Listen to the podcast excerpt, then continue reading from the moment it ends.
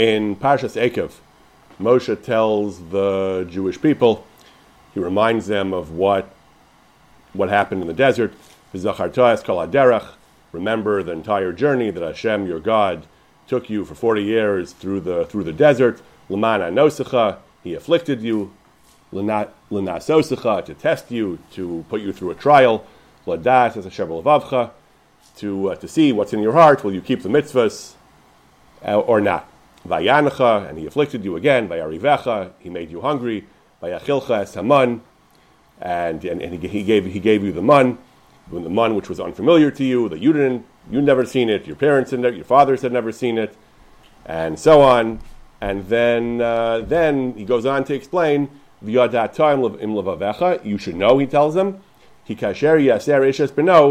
like a, just as a man chastises his son, Hashem Elokecha miasreka. Hashem, your God, was chastising you.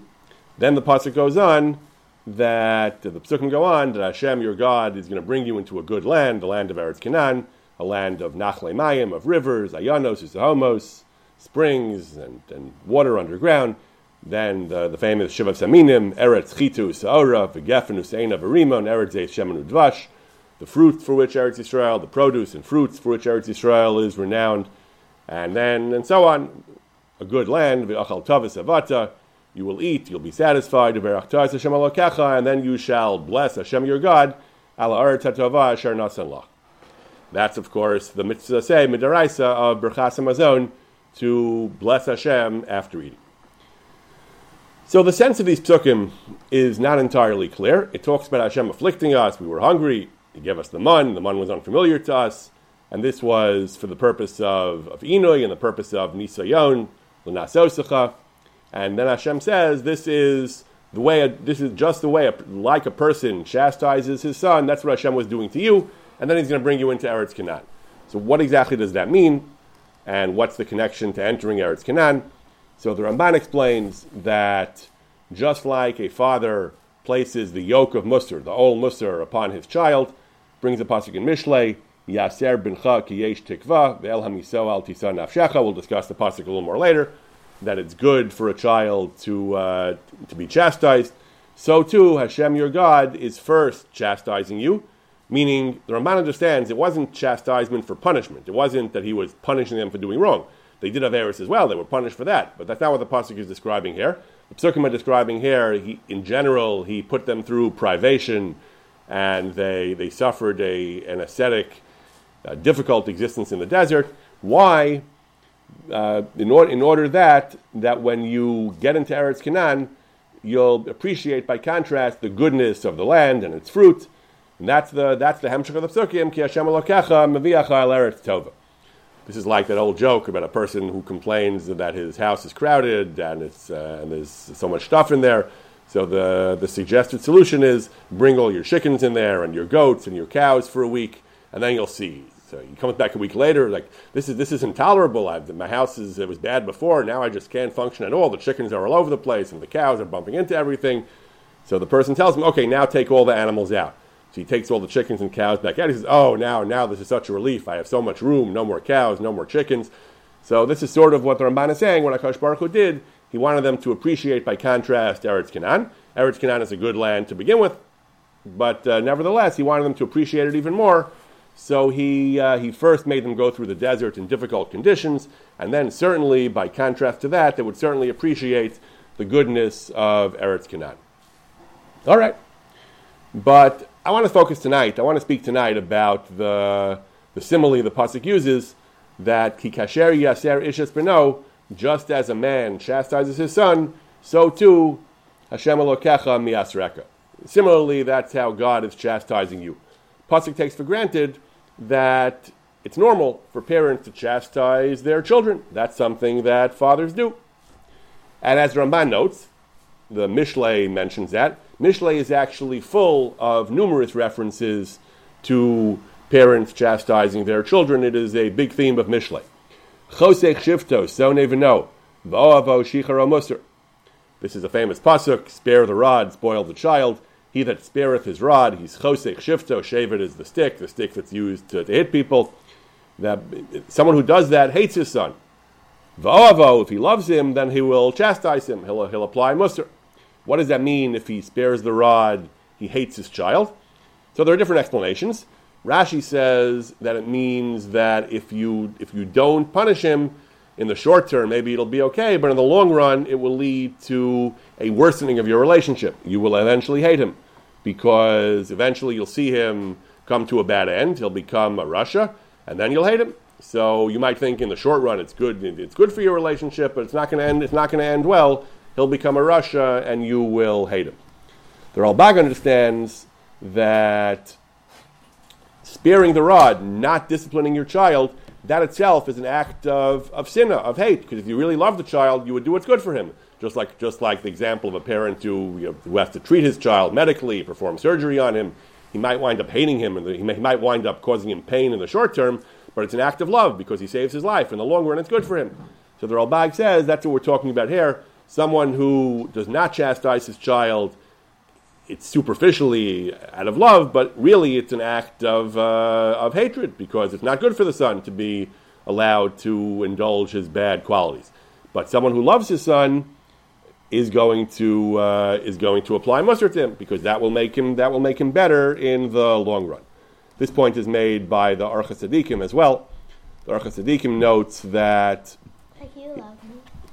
the Orchos Tzaddikim is talking about the idea of Rachmanis, so he says Rachmayav al haben, a father's love for a child. It's beteva kolachayim. Man shares that with animals.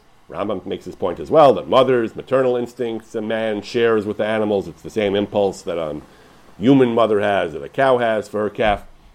But the Orchos Tzaddikim goes on. He says if a person is spares the rod, if he's yimna shevet muslim ribno, because he has Rahmanis for him, and he lets him do what he wants and indulges Yetzirah, that Rahmanis is going to cause him to forfeit his Olam Haba, because again, it might be a short term, uh, in, in, in, the short term, it might look like Rahmanis, but in the long term, that's actually an act of sinna because it is not good for the child to be allowed to do whatever he wants. Other psukim in Mishlei, Yaser bincha ki yesh tikva, you shall chastise your child because there's hope, while there's hope. Velhamisu al nafshecha. Difficult pasuk to translate. Rashi says, chastise him, but not too severely. Al takeo makas mavis. Don't kill him. Mean, obviously, that goes without saying. We'll discuss later. Chazal have rules to try to make sure that you don't hit him too hard. So Rashi learns Ve'el hamisu al tisan nafshecha means hit him, but within limits. Hit him, but not too hard. The Ralbag explains that hamiso doesn't mean misa, death. Hamisa means hamiyaso. Don't listen to his commotion, his, his wailing about it, meaning harden your heart. Hit him because he has to be hit. Don't worry, he's going he's gonna shriek and complain. He, it's good for him. It's good for him to be hit. And it's, uh, it's better for him to have musar and to complain about it and to wail about it in the, in the short term, but it'll be good for him in the long term. Another pasuk. Al timna minar musar kisakenu bashevet lo yamas. Don't withhold musar from your son. He's not so fragile. He's not a, he's not a snowflake. He's like, he's a kenu bashevet lo yamas. Hit him with the rod and he won't die. He'll be okay. Don't worry about it. Pasuk goes on. Ata bashevet takenu. The next pasuk, you shall hit him with the rod. V'nafshem mishal tatzil. By doing so, you will save him. You'll deliver his soul from from hell. The Ralbag explains a little differently that the pasuk. "Sekena b'shevet Uh, means that do it in order that he not die, that he not die spiritually. I explained the pasuk initially that it means don't worry about hitting him; he's not going to die. The Ralbag says it means hit him in order that he shouldn't die a misa ruchnius. He shouldn't die, uh, he should, or, or, even physically. He says that if a person if a person doesn't have discipline, doesn't do the right thing, he'll die young, uh, and uh, and his nefesh will die. So hit him in order that he doesn't die. Hit him, causing pain in the short term, which will save his life, in the long term. Shevet v'sochachas yitin chachma v'nar meshulach mevish imo. The rod and reproof give wisdom, but a child left to himself will cause shame to his mother. Yaser bincha v'yanichecha. You shall chastise your son, and he will give you menucha. He'll, he'll, he'll, he'll, he'll, you'll be able to tolerate him. Vitim adan l'nafshecha, not just uh, give you rest, but he'll be, he'll actually bring delicacies to you in the long run. Again, chastising your son is good chastising your son is good. It'll be good for the son. It'll be good for you. It'll be good for everyone in the long run, even if it may, ha- it may entail some pain in the short run. So it seems pretty clear from these psukim and Mishlei that corporal punishment, punishment, and punishment generally, and corporal punishment, hitting children, is recommended. One of the psukim is explicit. People have people talk about shevet, b'derach drush. It means musar, but ata b'shevet takenu. Hit him with a stick. Hard to imagine what would be clearer than that. That it is it is recommended. The Mishle urges fathers to beat their children, to hit them when necessary as part of chinuch.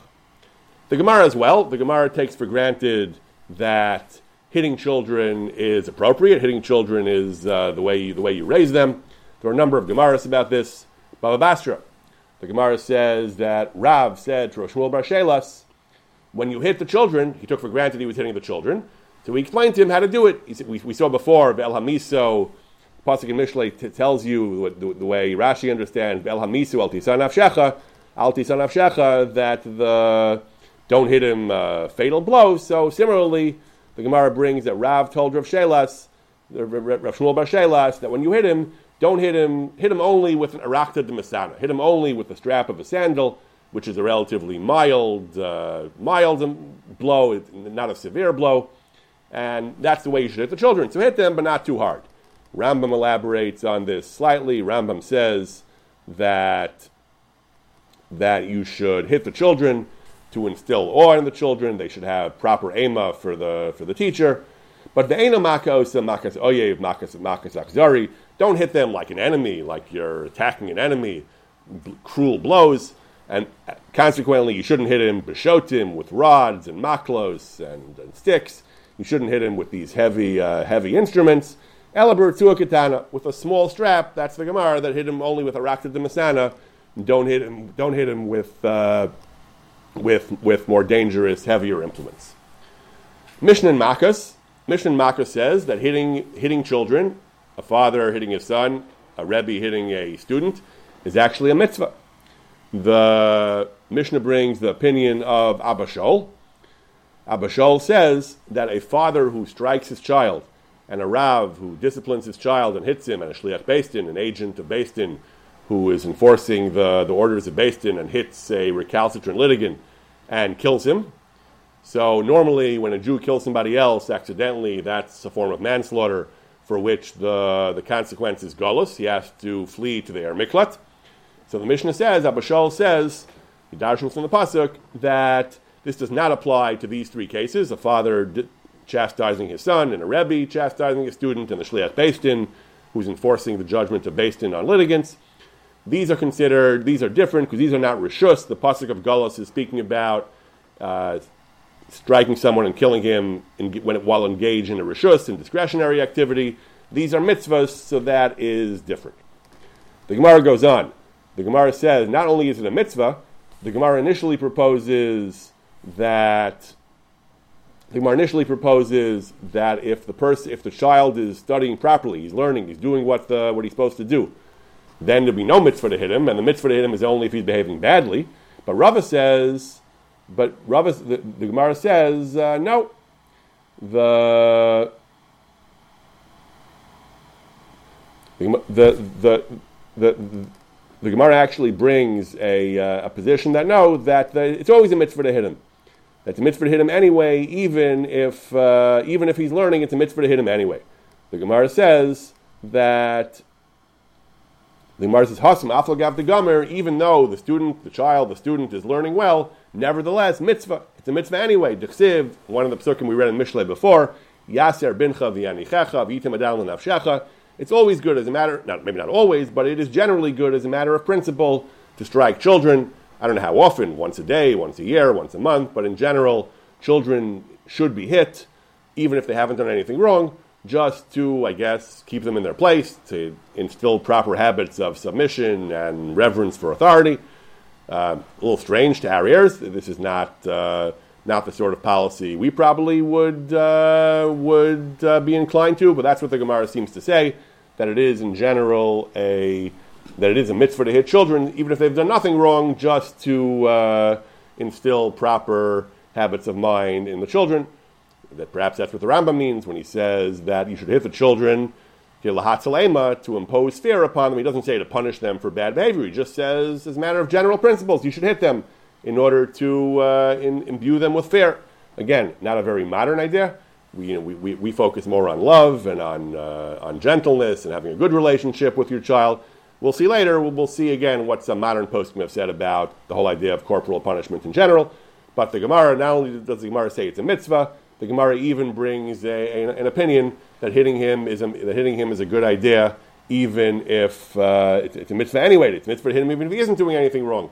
Just on general principles, because of Yaser bincha v'yanichecha, v'yitin madanim l'nafshecha. The Gemara in Becharos, a very uh, interesting, somewhat provocative Gemara. The Gemara in Becharos talks about a case that there was once a certain Rebbe, a certain Rebbe of young children, who apparently was excessively violent. He was Pasha Biyanuki. He hit them too much, excessively. According to one version of Rashi, he actually killed a child at one point. But either way, he was uh, hitting children excessively, so they removed him from the position logically enough, they, uh, they fired him. They said they made him take a neder. They, you can't be a rebbe anymore because you're just uh, too violent. Eventually, the Gemara says Ravina replaced him. Ravina reinstated him. He gave him back his job. Why? Because nobody was as good a rebbe as he was. So, so Ravina said it's worth uh, swallowing the fact that he is uh, a little violent because he is just a superlative, incomparable rebbe. The Tzitz Eliezer says, certainly if he killed children, certainly we can't have a Rebbe, no matter how good he is, if he's actually killing children. So of course it must mean that he did tshuva. The Gemara is talking about the laws of Ataras and. When you can be mater neder, when not, neder shudar barabim, aldas rabim. The Gemara is discussing the laws of being mater neder. So of course the Tzitz Eliezer says he must have been a reformed character. We're not going to allow somebody to actually have his job back if he is uh, injuring children. But be that as it may, the, the, this Gemara is kind of a, a double edged message. On the one hand, the researcher thing as too much hitting. There are Rebbeim who are too violent and therefore have to be removed from their position. On the other hand, that's not the only consideration. And sometimes even a Rebbe who is too violent, has been too violent in the past, needs to get his job back if he is still the best at what he does, if there's nobody else who is as good a teacher as he is. The one final Gemara we'll mention, the Gemara in Makkos. The Gemara in Makkos brings a brings a pasuk in Zechariah. It says, and the, the Navi relates that, that, there was a question, Maha Ben Yadecha, what are these blows between your arms? The Amar Asher Kesi Beis. Beis. These are blows that I was struck in the house of my friends. So what does that mean? Your friends don't hit you, your enemies hit you. What does that mean that these that, that the, the Navi is talking about blows that were received in the, in the house of those who love him? So the Gemara brings two explanations. Tanaim have an argument about it. Rabbi Yehuda says it refers to Malchus, Malchus Bastin. Bastin gives you Malchus, it's because it's out of love. It's, uh, it's because they, it's good for you to be punished, I guess, Balam Hazeh, and, and, and it's good for you to do tshuva and to, to, to expiate your sin. The, the Rabbanan disagree. The Rabbanan say, "B'tinoko shel beis rabban hu Blows that are received out of love in the house of one's friends are blows you receive in school. The children would be beaten in school, as we've said, and the, that's beis ma'havai. The teachers love you, the school loves you, but they have to beat you because that's the proper mode of chinuch. Now, in the time of the Rishonim, as we said, corporal punishment was certainly still seen as normal, routine, even ubiquitous. We mentioned the Rambam before, who codifies the, this, these Gemaras without, uh, without any qualification. He says you should hit the, you should hit the students in order to be matil ema. Don't hit them like an enemy with cruelty, but hit them with a you know, mild strap, with a small strap, and so on. But you hit them. The Ramban, the Ramban is, is the Ramban says that in, in, passing he's discussing the laws of Nazikin, the, the question of the liability that, uh, that a father has if he injures his son. Uh, we'll discuss this in more detail soon. Ramban is discussing the, the halacha of someone who injures his child. Is he for the for tashlume hazik? So the Ramban says no, not chayav. Why? So the there's a halacha, there's a principle that Chazal talk about sometimes of Eva that if we, if people who are in a relationship, husband and wife, parent and child, if the child or the wife who's dependent on the husband for support, if the child is dependent on his parents for support, if they start uh, suing them and arguing with them, and, uh, arguing with them about finances, about money, then the person who supports them might get upset and cut them off and stop supporting them. So the Ramban says, children who are smuchim al shulchano, who are being supported by their parents. So the, the din is, it, it makes sense, it's reasonable that if he injures them, he's potter. Why? Because everyone hits his children. Ein lecha adam she'ena No, all parents hit their children. Verodes talmida. Everyone hits his students. And sometimes uh, he, he goes too far. And if you're going to say that there's, a, that there's a civil case that the student can sue, that the, that the child can sue, that, that would be the ultimate Ava. The parent would say, What? I take care of you, I support you, and now you go ahead and you sue me for hitting you a little too hard. Again, very alien to us. You know, we would think that you know, just because you support it doesn't mean you have the right to be abusive. But the Ramban says, No, then that uh, this is normal. Again, I don't know how hard he hit him in this case, the Ramban is talking about, but a normal injury, the Ramban says, if he doesn't make distinctions, he says uh, normally if a father injures his child, the child does not have the right to sue. There is no claim against the father because that would be disruptive to the relationship. If children started suing their parents, their fathers would become upset and would cut them off. And even though the child could presumably make that decision for himself, but we don't trust him, we think that it might be a short sighted decision to sue his father. It'll be bad for him in the long run. Therefore, again, these arguments are very uh, alien to the modern mind, but the Ramban says that Chazal did not give the child the right to sue because better that he just swallow it, take his lumps, and go on and maintain his relationship with his father than to sue him and get cut off. But be, whatever the, the logic of the Ramban's position, the Ramban does say in passing that everyone hits their kids. Ein adam. There's no man who doesn't strike his children. There's no man who does not strike his talmidim. Apparently, corporal discipline was still was quite common in the Ramban's time. Similarly, the Rush, the Rush said the, the Rush is talking about a brisa that says that it says that a certain son, a certain boy was playing hooky, beat on the base of he cut school, or and his father was irelo aviv ba'azno. His father did something to him in his ear. So what does that mean? What does the brisa mean? His father did something to him in his ear. The Rush says that he, uh, he, he, warned, he threatened him. He said, Oh, you're going to pay for this, he said. And then the Ramban goes on, and he said, the, the Rush goes on, and he says, The way we, we hit children and we pull their ears, um, we, we pull their ears, I guess, in a threatening manner. But also, the, the Rush takes for granted that the way you relate to children, occasionally, is, at least occasionally, is by hitting them and, and pulling them around with their ears. Now, the Rush does say this was normal, on the other hand, if we, uh, if we examine the context of this rush, we might get a second perspective, a somewhat different perspective on this. The, the rush is discussing the halachas of suicide. The halacha was, terrible story in the Brisa, the story was that this kid, Benoshel Gurganas, Belod, that he cut school, and his father was Irlo Aviv Ba'azno, and the child killed himself. The child was so scared that he committed suicide. So the question was, does he have the status of a suicide? Do, do we, do we do Avelis for him? So Rabbi Tarfon said that no, that, that uh, he was young, he was a child, he was, he, he, he was we, we don't blame him though we would blame an adult. And uh, he doesn't, it doesn't have the same halacha of, a, of an adult who commits suicide knowingly in full possession of his faculties. The poor child was terrified. So on the one hand, the Rush is telling us that it's normal to hit kids and pull their ears. On the other hand, the Gemara he's explaining is making the point that it, lead, it led to a child committing suicide. So maybe that would uh, indicate that beating up your child when he doesn't uh, behave properly is not the best idea. All right. So, in the time of the Rishonim, as we said, it, uh, there's no objection to corporal punishment. It was still taken, seems pretty much for granted, that a parent, a teacher, would beat the child, would strike the child when he was not behaving properly. Now, we mentioned earlier the Ramban talks about this question of whether, if a father injures his child, whether he has to pay civil damages.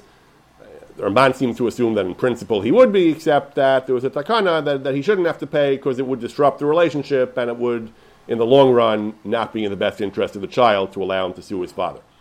But this case was actually a machlokas between two great, between two poskim of several centuries ago, about three centuries ago, Rabbi Yaakov Reisher in the Shvus Yaakov, and a student of his, the author of the of the Kiryas Chana. Kiryas Chana, Kiryas Chana. So they may have both been discussing the same case, not entirely clear, but the, they, they, they, were both discussing a case of a, of a Rebbe, a teacher, who became enraged with a student, with a student failing to cooperate, with a student failing to apply himself and learn Torah from the Rebbe. So he apparently beat the child quite severely. The Shvus Yaakov doesn't say exactly what happened to the child. He just says, Chaval Bo, he injured him, and the question was, is he liable for civil damages? The student, the Kiryas Chana, he says, that the child was young. In his case, may have been the same case, may not have been the same case. but The child was young, six or seven years old, and the Rebbe behaved ka'ayev. He was uh, behaved quite aggressively toward him, and he actually broke his leg. Whatever he did to him, he broke his leg. And again, the question was: Is he liable for civil damages, the way the way an adult would be liable for assault for hitting somebody else? So the Shvus Yaakov and his student, the Kiryas Chana, uh, take diametrically opposite positions. The Shvus Yaakov says it is pashut that he's pater mikulam. It is obvious that he is pater from everything. Now, the Kiryas Chana is tentatively argues at great length that he should be chayav for everything, although he says, I'm not paskening, the question has to be decided by Gedolei Torah. But uh, the Kiryas Chana was inclined to say pater, uh, chayav, but the Shvus Yaakov said pater. Why you pater? So he brings the Mishnah we mentioned before, that a person who commits manslaughter while engaged in chastising a child, a son, or a student, doesn't go to Gullus because that is he's engaged in the, he's engaged in mitzvah conduct. So it's an explicit Mishnah that you're potter because you're engaged in a mitzvah. Now maybe you'll tell me that's not talking about civil damages. That's talking about gullus. That's talking about the, penalty, the penalty of gullus for manslaughter. What does that have to do with civil damages of tsar, nezek, sheves, boshus, and ripoy? the standard, uh, the standard Heidvarim or Daladvarim. When, you injure somebody else, you pay tsar, nezek, sheves, boshus, and ripoy. Tsar is compensation for the physical pain you caused him by the blow. Nezek is the long-term damage to his income uh, generating capacity, how much he's worth less as a slave, meaning how much, essentially, it's a way of measuring how much his economic value has gone down permanently due to the injury. Uh, Sheves, Sheves is short-term economic damage while he's laid up, while he's recuperating. That even if in the long term he'll get back all or most of his income, uh, income generating capacity, but right now while he's recovering, he can't work for a week, for a few days or a week or two. That's Sheves. Boshes, Boshes is humiliation. If you struck him in public and you embarrassed him, you pay for the pain of the humiliation. Ripui, medical costs. The Shvus Yaakov refers to Dalad Varim, four out of five. Um, you, you, don't pay Boshes unless it was Machavin Levaisho, so, so presumably he's not talking about, he's excluding Boshes. But the, the Rebbe did mean to hit him, but I guess he didn't mean to injure him. So that, that, that, would be a question whether that's called Kavan Levayish or not. But okay, in general, you chaya for the for the civil civil compensation for hezek. He says you're potter, just like you're potter from Gullus, you're potter from these also. Maybe you'll tell me no, that, that, that there's no connection between them. The Mishnah says you're potter from Gullus, it's Xeris Akasiv. The Gemara derives it from psukim and the Parsha of Gullus, one of the Parshas of Gullus. It's Xeris Akasiv. But who says that you're potter from civil liability for injury? Says the Shvus Yaakov, no, he thinks it's the same thing. The reason you're potter is because it's a mitzvah, so he thinks that reason should exempt you from civil liability as well, because you're engaged in the performance of a mitzvah. So that is, that is essentially the that is essentially the Shvus Yaakov's rule that since you're engaged in a mitzvah, he thinks that that's a fundamental principle. Those who are engaged in a mitzvah are potter for, for the consequences of their actions. Now, what about the fact that we mentioned earlier? The Gemara is very clear. The Rambam and the Shulchan Aruch paskin this. You're not supposed to thrash him to an inch of his life. You're supposed to hit him only by rakta de masana, only give him relatively mild chastisement with a shoe strap, not bachzarius, as the Rambam says. So uh, this this this Rebbe clearly seems to have crossed the line. He, he wasn't hitting him gently with the shoe strap. He was hitting him apparently hard enough to cause uh, significant injury. So says the Shvus Yaakov, he just remarkably, just in one line, he basically dismisses that and says, "Mikamakam dieved ein lekanso b'shvilkach." Yeah, lechatchila, he should be careful. Lechatchila, he should follow the best practices and only hit him with the shoe strap and not makas achzarius. But b'dieved, he's not penalized for crossing the line. That seems like a remarkable assumption It doesn't seem at all obvious to me. If he did cross a line and he did hit him Makas Achzarius, it seems entirely logical to me that he should be chayiv. So I don't know why the Shus thinks it's Pashut that B'di'evet, it doesn't matter if he crossed the line or not.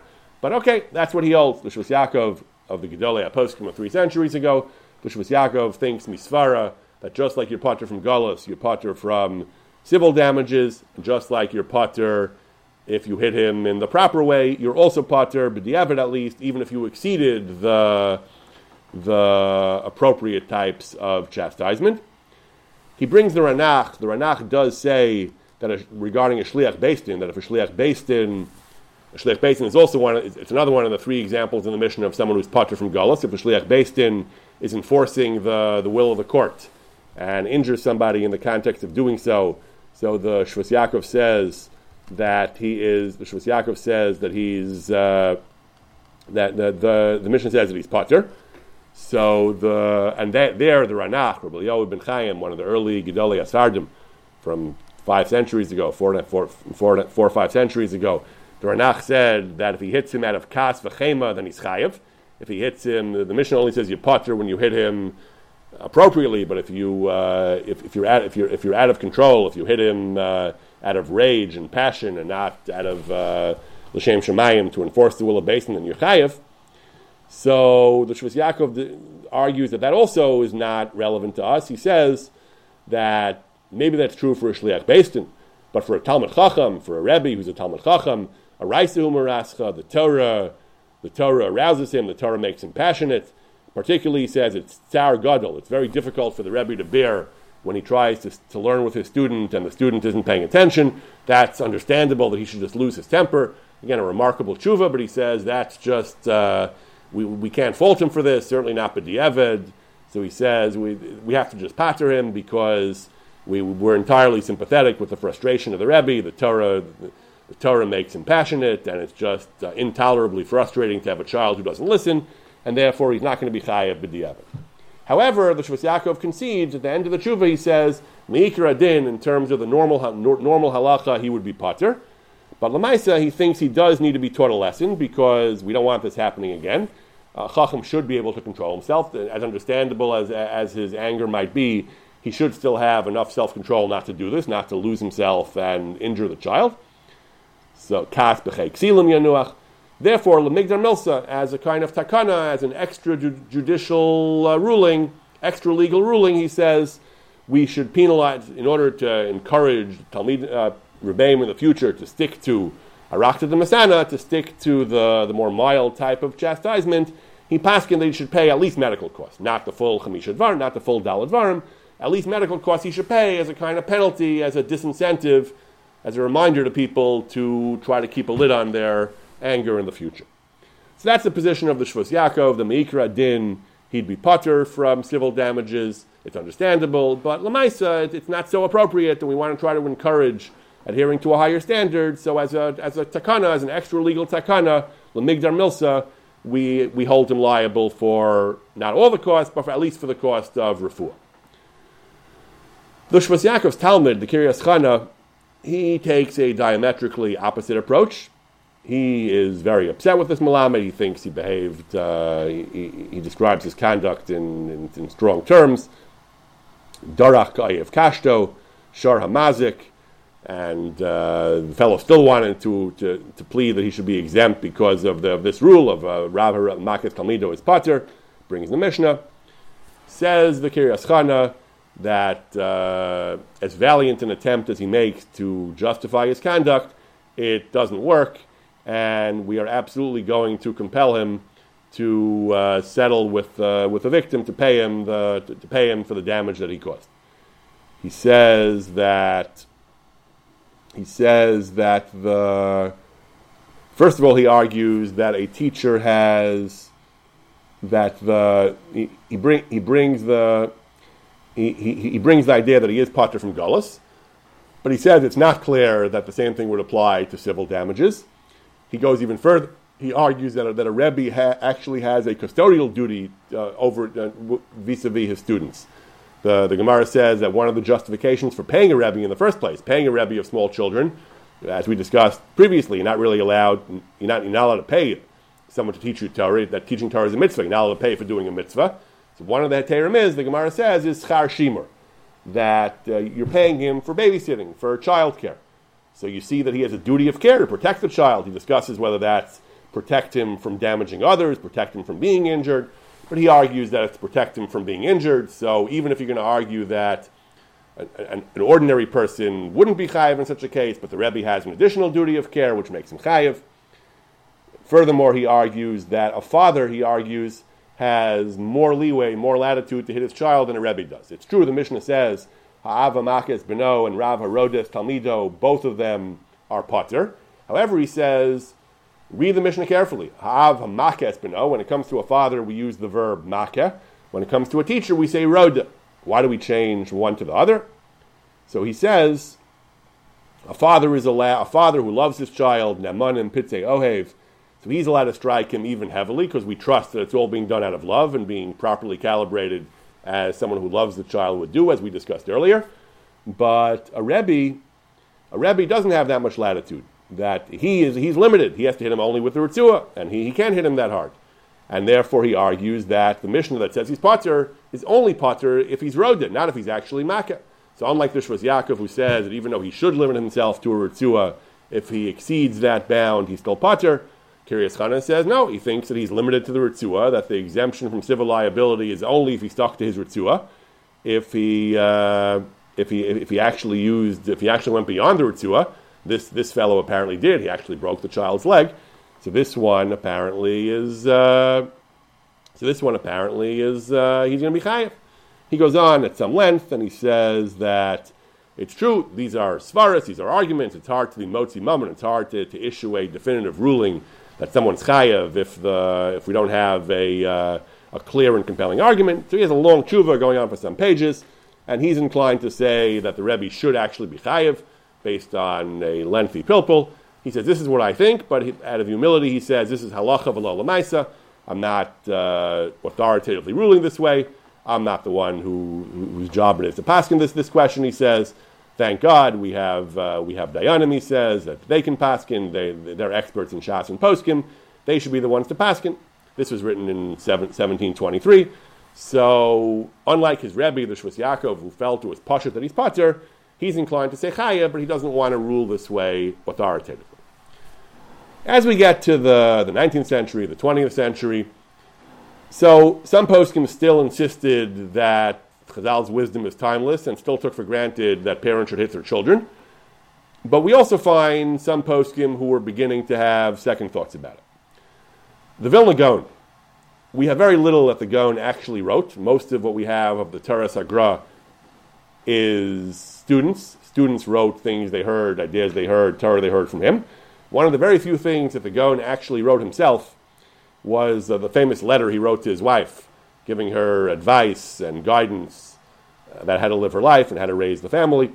So he tells her that he uses the mushal that chinuch is like chinuch is like planting, but he says if you plant on a rock, sometimes he says it's not going to grow. Uh, the rock is hard; the seeds won't enter the rock. So what do you do? You have to hit the rock, he says, until the rock splits and cracks, and the seeds can enter into the rock and flourish. Therefore, he says, I have told you, he says, you need to hit our children if they don't listen to you.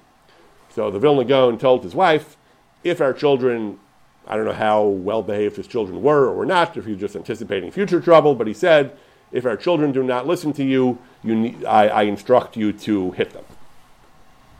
We also find, however, in the 19th century, we find uh, a, modern view, a somewhat more uh, modern view in the Pele Yoetz. The Pele Yoetz comments, he's warning you against any kind of excessive discipline of your children. And he's based on a Gemara. And contemporary poskim as well, who are skeptical about hitting, who are, who are reluctant to condone hitting, also base themselves on this Gemara. The Gemara says in Moed Katan that if someone strikes Beno Gadol, if someone hits his adult son, his older son, so the Gemara brings a story that Amsar Devei Rebbe once saw someone do that. A maidservant of Rebbe saw a man hit his old, hit his adult son, and she excommunicated him. She placed him under the Shamta. Why? Because he's violating Lifnei Iver Lositein Michshel. Do not place a stumbling block in the path of the blind.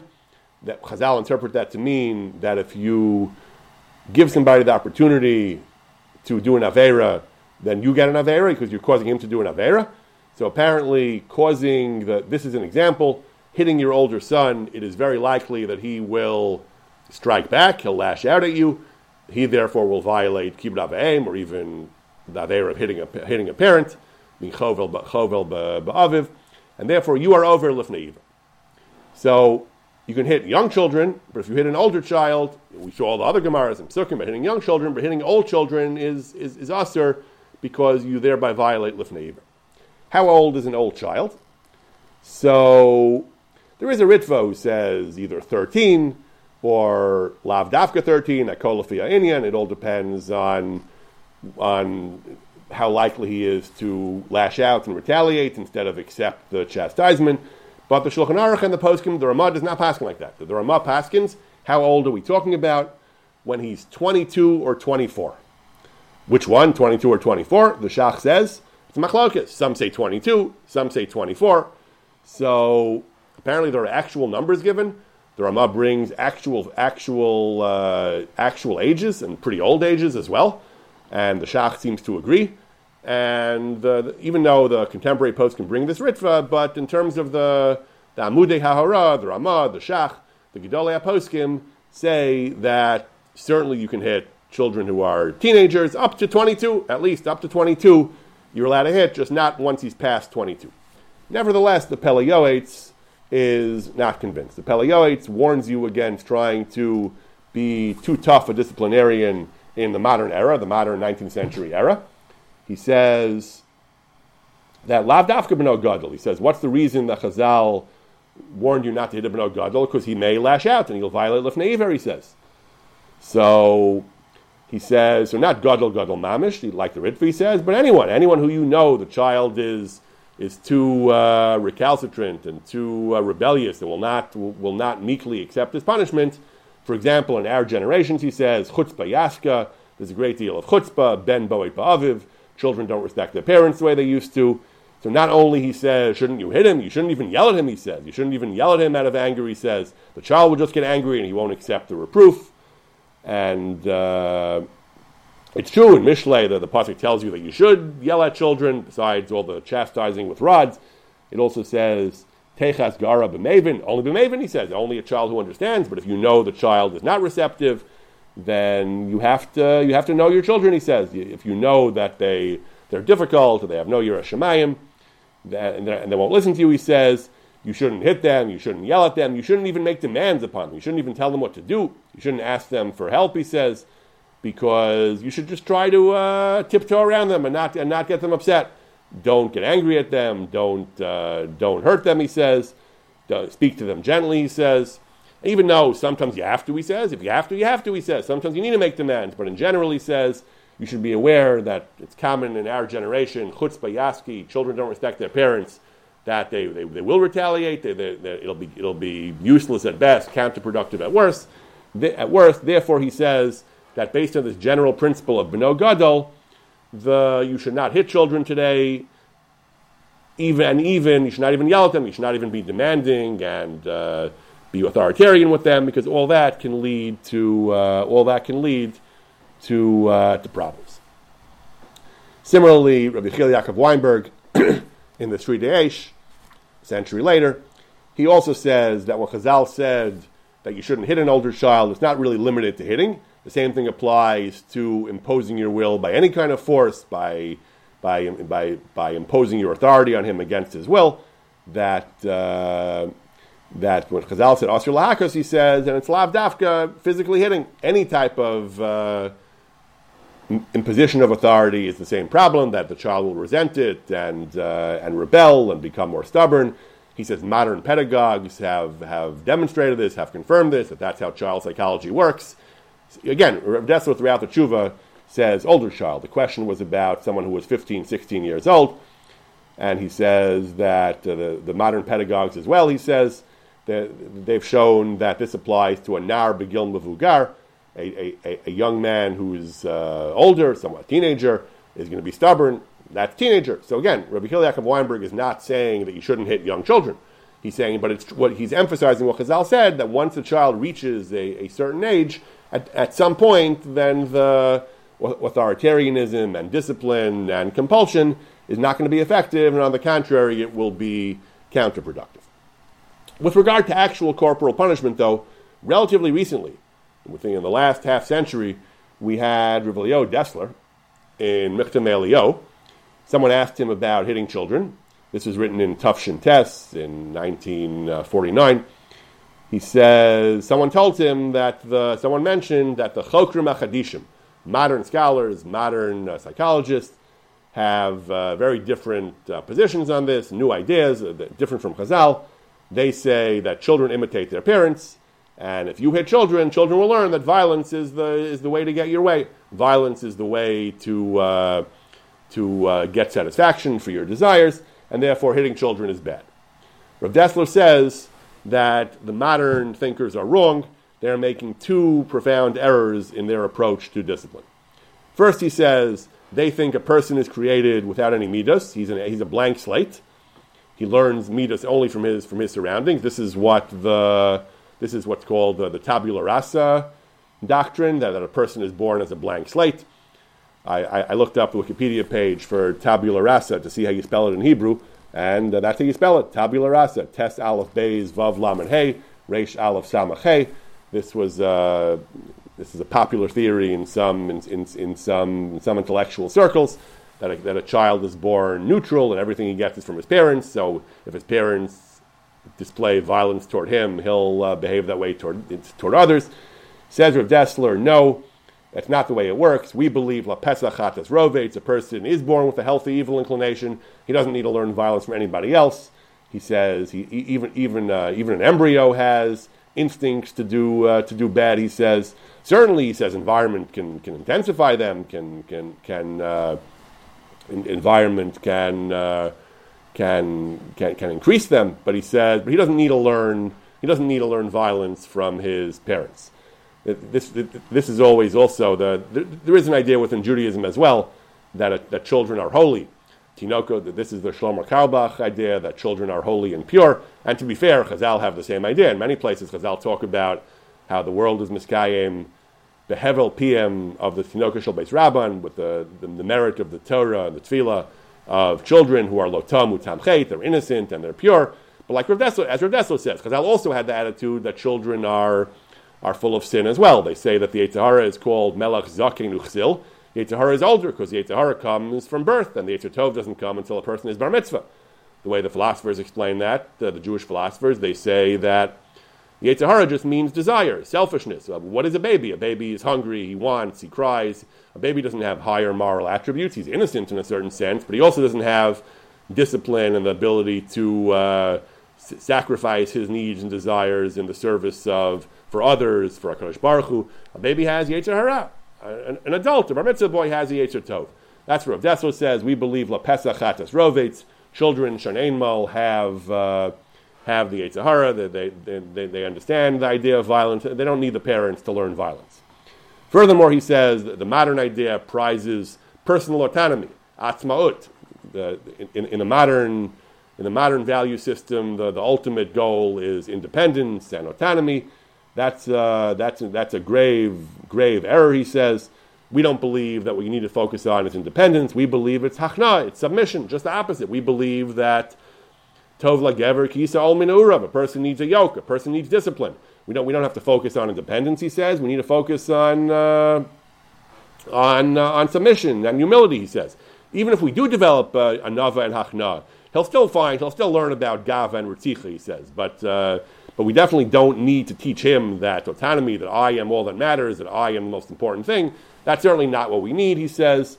Therefore, he brings the Yerasagra, he brings, he brings, similar to what we said from the Gemara, that a child should be hit for no reason also. He says his cousin, his cousin saw in one of the Svarim Akdoshim that even if the child listens to his parents, it's good to find some excuse, some, uh, some pretext to hit him anyway. I don't know why he needs a Svarim Akdoshim for that. It seems pretty similar to what the Gemara says, that a child should be hit now, at least now and then just on general principles. He calls it the Svarim Akdoshim, and therefore he says that, that in general he has no use for the Svarim Akdoshim, but he has no use for the Chokrim Achadishim, for the newfangled pedagogical ideas. He thinks that corporal punishment is as valuable and useful as it always was, and that children still need to be hit. Various modern writers try to contrast the Rav Dessler's view, Rav Dessler's reactionary view, dismissal of the modern Chokrim with that of Rav Weinberg. Rav, Rav Weinberg cites the Pedagogium Hamadernium approvingly. It's not really a machlokus, though, because Rav, because Rav Weinberg makes it very clear that he's talking about Beno Gadol. He begins by quoting Chazal that say that Beno Gadol you shouldn't hit because that's the violation of Lifnei Iver. And then he says that the modern pedagogues agree that, uh, that compulsion and author- authoritarianism toward a nar begil mavugar, toward an older child, is counterproductive. Chazal said so themselves. And the Pele Yoetz also said that once a child is old enough, whatever that old enough age is, then, then, we, then, we, then we invoke that concern of Lifnei. The Rav Dessler seems to be saying that even young children, we reject, uh, we, we, reject the idea that, that Rav Dessler is just saying that young children, we, we, still, we still believe in corporal punishment. Rav Weinberg doesn't express any opinion about when a child is young, whether we should still use corporal punishment or not. I don't, so in tone, maybe the chuvas are a little different, the, the two letters are different. I don't see an actual machlokas here. We'll just close with uh, a, a, quote from Rabbi Mordechai Willig Rabbi Willig notes that Rav Shlomo Wolbe, considered one of the greatest experts on Musar and on Chinuch in contemporary times, Rav Wolbe apparently was opposed to corporal punishment. What about all the Psukim and Mishlei? What about the, the Gemaras and so on? So Rav Wolbe has to explain why, how he squares that with his opinion, but nevertheless, he was consider- he, he believed that corporal punishment was generally not a good idea. So Rav Willig also explains that, all that well, he begins with the idea that you shouldn't hit Beno Gadol. He says that the Ramah says that it means 22 or 24 years old. Rav Willig notes that that certainly strikes us as counterintuitive. He brings the Ritva. The Ritva says bar mitzvah, and even, and even less than bar mitzvah, maybe, if the child is too rebellious, as we saw in the Pele Yoetz as well. Then Rabbi, Rabbi Willig quotes Rav Wolbe as saying that today even a three-year-old can be a michshel uh, because today used to be children were more were more tolerant uh, and had, had more of a positive self-image. They weren't damaged by spanking. Today the children are damaged for life by spanking. They they imbibe rebellion. Rebellion fills the air. That's similar to what we already saw in the Pele Yoetz, that chutzpah yaski, and uh, children are more fragile, more rebellious, and therefore following this Pele Yoetz, following Rav Wolbe, Rabbi Willig says that, uh, again, you can't give an exact share, an exact number of how old, what the cutoff is when you can't hit him, but it's, uh, it's clearly, it all depends on the question of when there's a reasonable chance, he says, he'll rebel with words or deeds. Certainly if he'll hit his father, even if he'll just behave improperly, rebel, rebel he'll mutiny uh, verbally, he'll curse or strike his parent, even curse. So he says then hitting is no longer appropriate. You have to persuade him with words, maybe even sharp words are not appropriate, like in the Pele Yoetz. You have to use uh, gentler language, perhaps. And, and Rabbi Willig concludes 13 is the average age, or in the Talmud Chazal at least. If today the age is three, then Rabbi Willig endorses Rav position that after three you should no longer hit the child because, again, it'll be counterproductive, it'll damage the child, and it'll lead to rebellion, and it'll cause the child to, to, to violate uh, Averas, Klape, his father clapping his parents, which, which will in turn mean that the parent has violated the prohibition of lifnei iver lo site nechshol.